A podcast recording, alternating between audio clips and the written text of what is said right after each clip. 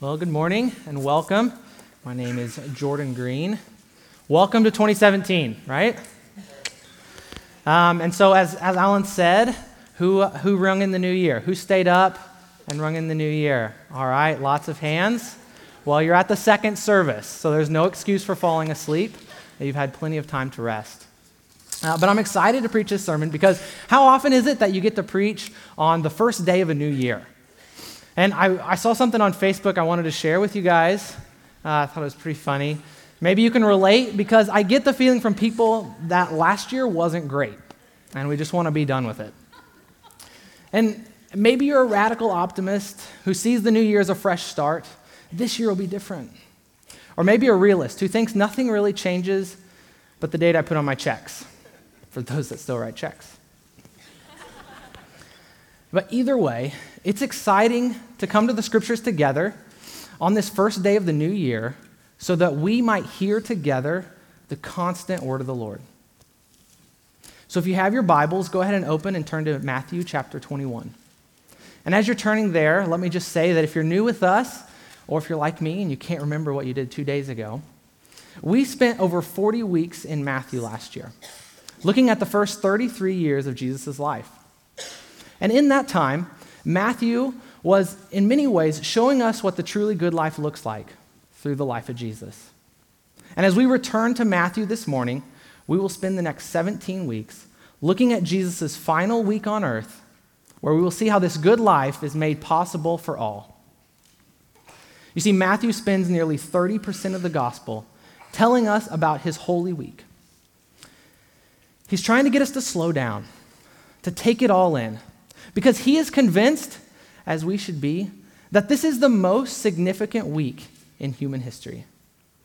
More significant than the week Johannes Gutenberg finished the printing press. More significant than the signing of the Declaration of Independence, Independence. Even more significant than the week I was born. Can you believe it? Since the foundation of the world, there hasn't been a more extraordinary week than the one found in Matthew 21 through 28. So we want to spend time walking this journey with Jesus to Easter. And starting today with two stories Matthew provides about the first day of this last week, commonly known as the triumphal entry and the cleansing of the temple. You've likely heard this story before. But if not, after what Walt just read with, with us, you would agree that this is one of the most bizarre scenes. John Calvin himself says that it would have been a ridiculous display to witness.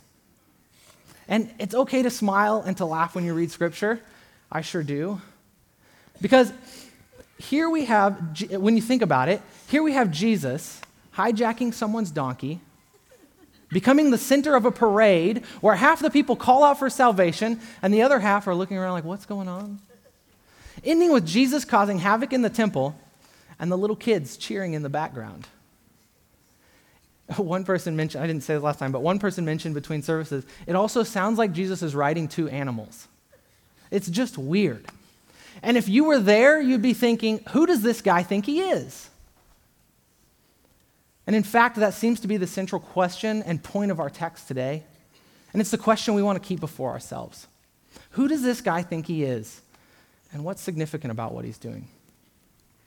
You see, coming out of chapter 20, we find ourselves walking with Jesus and a large crowd. We're on our way to Jerusalem. They're on their way for Passover, one of the largest religious festivals in which Jews would pilgrimage there. During this time, the city would swell exponentially.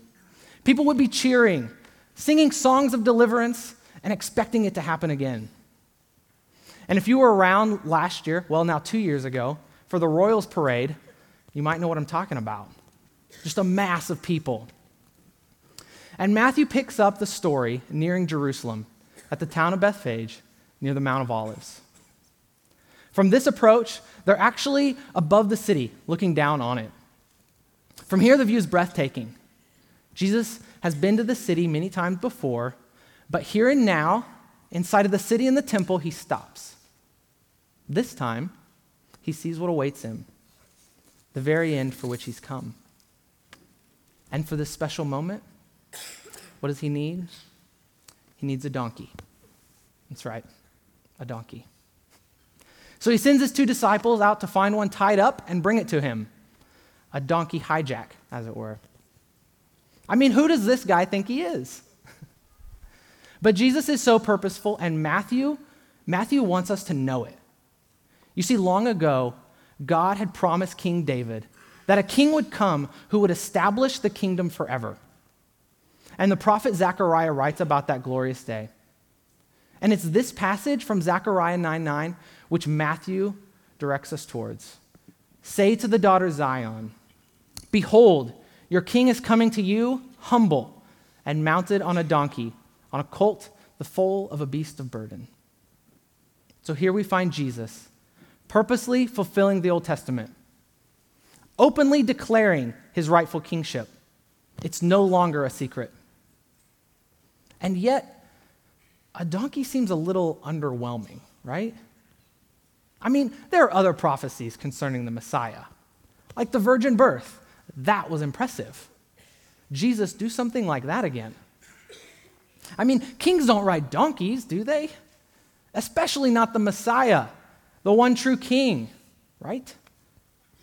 And I have to admit, since I've been studying this passage, I can't get that scene from Disney's Aladdin out of my head. You know, Prince Ali, glorious he, Ali Ababwa. He's brought into town on elephants, attendants, dancing, all praising the greatness of this prince. He goes through the streets and is welcomed to the Sultan's palace. Now, that's how a king makes an entrance. But that's just it. He wasn't like other kings. He wasn't just another prophet or another warrior for the people. You see, for us, Jesus claiming to be king, seems like a unique event. But for that day, it wasn't as unique as you might think. The people were anxious for new leadership. And at each Passover, they sang these songs calling out for God's deliverance. Years of political subjugation, by foreign nations, the Greeks and then Romans, class conflicts, and an eroding religious, cultural, and social structure had people desperate for a savior. And not just anyone, but a strong leader to come and take charge, to fight for those who felt they weren't being heard. You see, 200 years before Jesus, a man named Mattathias began a revolution for the people. He killed the idolaters and cried out in the towns, Let everyone who is zealous for the law and supports the covenant come, follow me. And then he and his sons left all they had to fight for this cause of liberating the people. His son Judas, called Maccabeus, took back the holy city, Jerusalem. He put the city back under Jewish control, and he cleansed the temple from pagan defilement. And this family ruled like kings and priests for nearly 100 years until Rome came a knocking and conquered the city. And even closer to Jesus' time, you know, when the calendar switches from BC to AD, no less than three different men came aspiring to be Israel's king. And for each of them, their principal goal overthrow the Romans and the Jewish aristocracy by force. So Jesus coming to be king isn't that as new as you think. But this is the expectation and the cry of the crowds that we hear in Matthew 21. That's why when we see them spreading their cloaks on the ground and cutting branches from trees to spread on the road before him, they're rejoicing about and pleading with the Lord's anointed. But Jesus is different than the previous leaders. And that's why he points to Zechariah Here's what the tr- Lord's true anointed looks like. And while these other leaders have used force and lust for power, Jesus enters the city on a donkey. And what should shock us, and definitely shocked them, is that Jesus isn't the sort of king they were expecting. So, who does this guy think he is? Well, he claims to come as the king of humility, a humble king.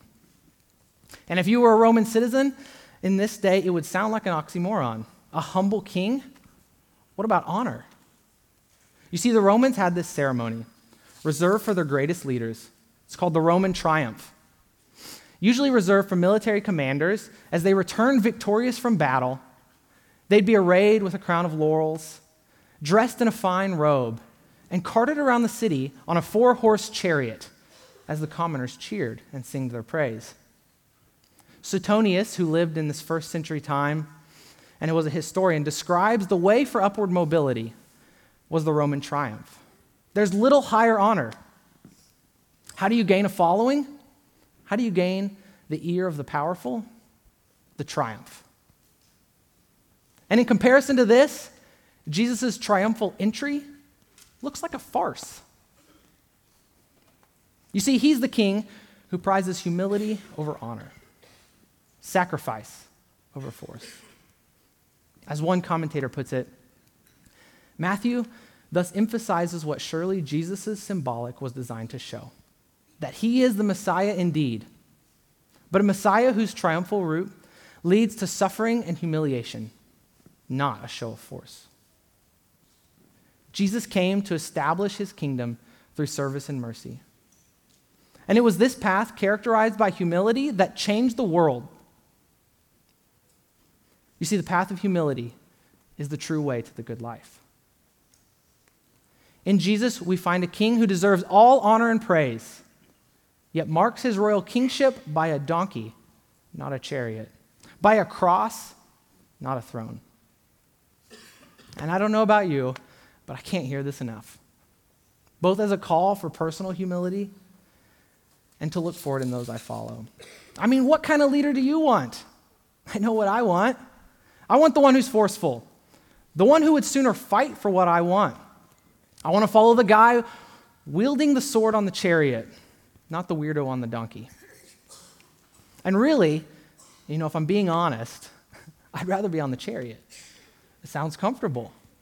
And I'm sure we've all, at one time or another, practiced our chariot wave. But this isn't the path Jesus calls us to follow. Rather, we're to follow him, and it looks like a, more like a cross. Only then does glorification come. Only then is God's power magnified. Not in the taking by force, but our faithful presence in the place God has put us. Who does this guy think he is? He's the king of humility. And as this humble king comes into the city, we hear the cry of the people, don't we? You can feel it. And the crowds that went before him and that followed him were shouting, Hosanna to the Son of David. Blessed is he who comes in the name of the Lord. Hosanna in the highest. And this is a song from Psalm 118, a common set of psalms, songs sung during this Passover festival. As we discussed during Advent, we see how the Psalms are ever present on the lips of God's people. The Jews longing for a coming Messiah. They've been traveling with this guy who seems to act like the promised one of God. So maybe this time they're singing a little louder, ready for this salvation to come. That's why when we hear the words Hosanna, which means something like salvation is here, or as a plea, save now, we feel them pushing Jesus. And sometimes we can too quickly spiritualize this, right? We can assume that the people, well, they're crying out for the salvation of their souls. But if you're a Jew in that day, and the Romans are taking more money than they should, when the elite hoard the resources, you can't vote, you can't worship the way your fathers once did. The salvation you want is for someone to come into Jerusalem and kick some people around. Show them they can't push the little guy. And so you hear that as Jesus comes into the city and you feel them pushing him, right? And when we look at Jesus' entry, the scene becomes even more dramatic. Coming from Bethphage, as we've already talked about, with the crowds, Jesus likely would have entered right above the temple area between the pools of Bethesda and the pool of Israel. On his right, you have the Antonia fortress, and on his left, the temple. The Antonia fortress was the place of Rome's power, their military power. And later on in Acts, we'll read that this is the place that Paul would later be held prisoner. So on his right, the barracks of the Roman soldiers, on his left, the place of sacrifice. And you feel the crowds pushing him. No doubt the crowds expect this wannabe king, like the ones that come before him, to confront the Romans, to rally all who have come for the Jewish Passover and head toward the fortress. It's no wonder Matthew claims that when Jesus entered Jerusalem, the whole city was stirred up. Who is this? They were nervous. Who is this man? And what's he getting ready to do? But Jesus doesn't head toward the fortress, does he? Rather, the temple. And as Matthew tells it, between Jesus' entry and going to the temple, there's no stop. He wants us to read these stories together because we can feel the crowds. Jesus comes to town with this cacophony of voices crying out for salvation Save now, O son of David. And he heads straight towards the temple where forgiveness is found. Jesus will answer their calls for salvation, but first, not in the way they expect. And in fact, they'll get more than they bargained for. Because what does salvation from Rome matter when their relationship with God is broken? The Christian writer N.T. Wright describes these mismatched expectations this way. You see, the bad news is that the crowds are going to be disappointed. But the good news is that their disappointment, though cruel at the surface level, deep down Jesus' arrival at this great city is indeed the moment when salvation is dawning. And we can resonate with this. Because people notoriously turn to God when they want something very badly. That's who we are. Give us peace now. Pay my bills and hurry. My job is terrible, or I just need a job. Or perhaps the most common prayer of all help. But once you invite Jesus to help, he will, of course, no doubt, but you'll also get more than you imagined. Because the root of our problem is that it's much worse than our current situation. You see, the good life that God wants for us is first made possible through the King who came to save us. Who does this guy think he is? Well, he is the King of salvation. He is the King that has come to save. So he enters the temple, the very place where God's people come for forgiveness, and he causes a little havoc. Let's look again as Matthew writes. And Jesus entered the temple and drove out all who sold and bought in the temple. And he overturned the tables of the money changers and the seats of those who sold pigeons. He said to them, It is written, My house shall be called a house of prayer, but you make it a den of robbers.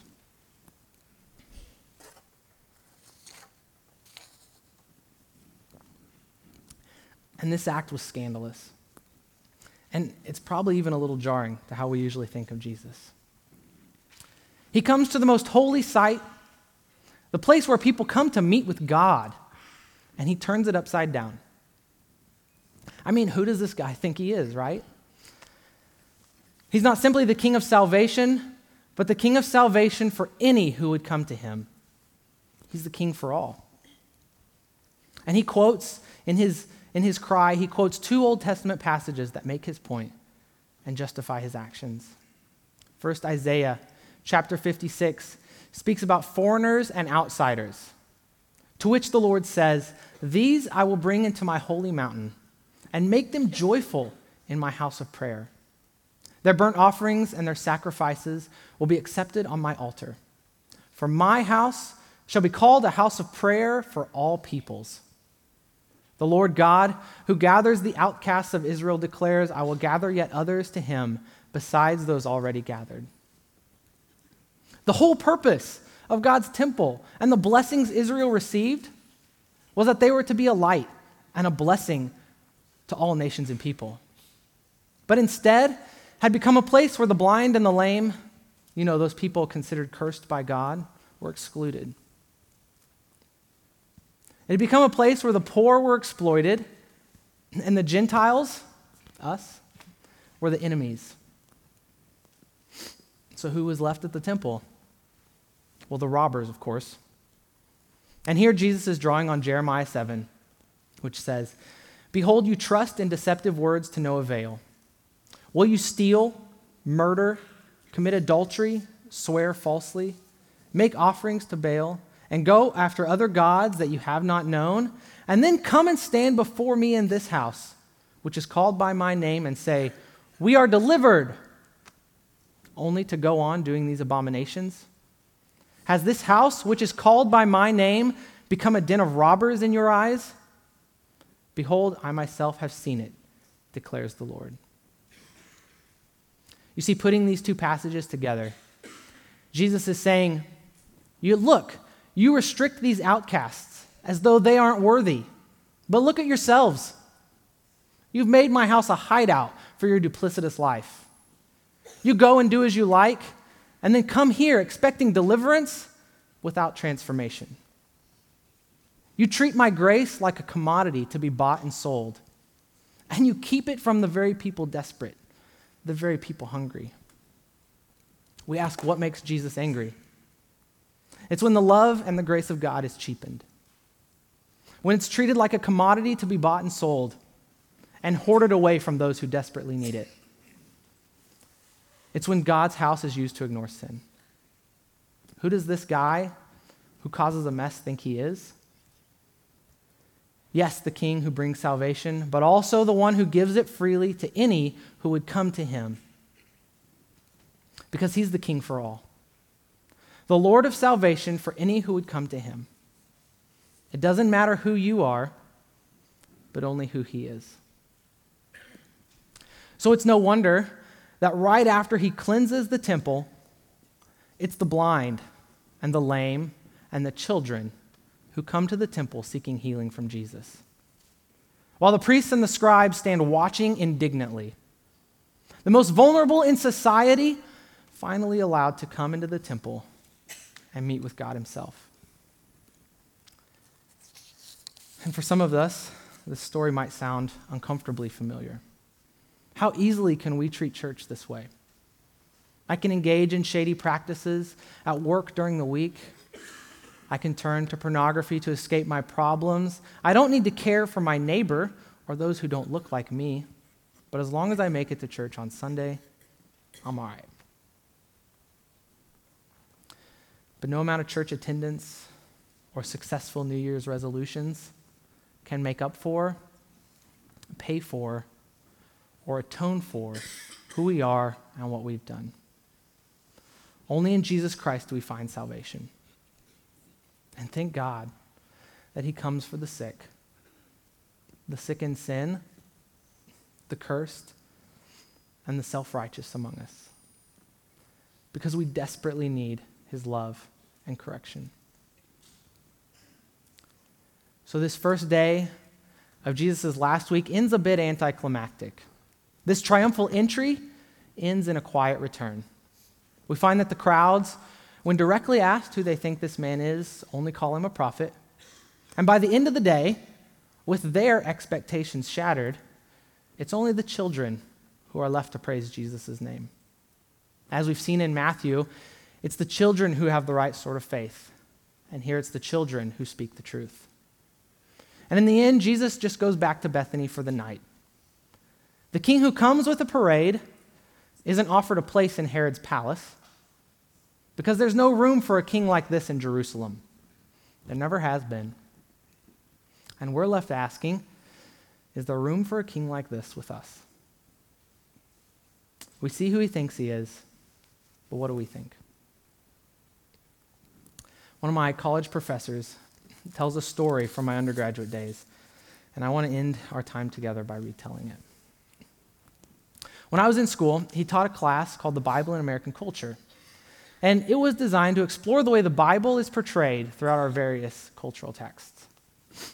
One session, a student brought in an analysis of his favorite film. Maybe you've seen it Braveheart. He was even dressed for the part. If you can imagine a college student painted face, wild hair, Scottish kilt. I, I guess that's any sporting event. But here in the middle of the presentation, at the end of which he raises his sword and he says, So, like William Wallace, we Christians must raise the sword of the Spirit and carry on the battle of bringing freedom in Christ to all. As my professor tells it, the air reeked of testosterone.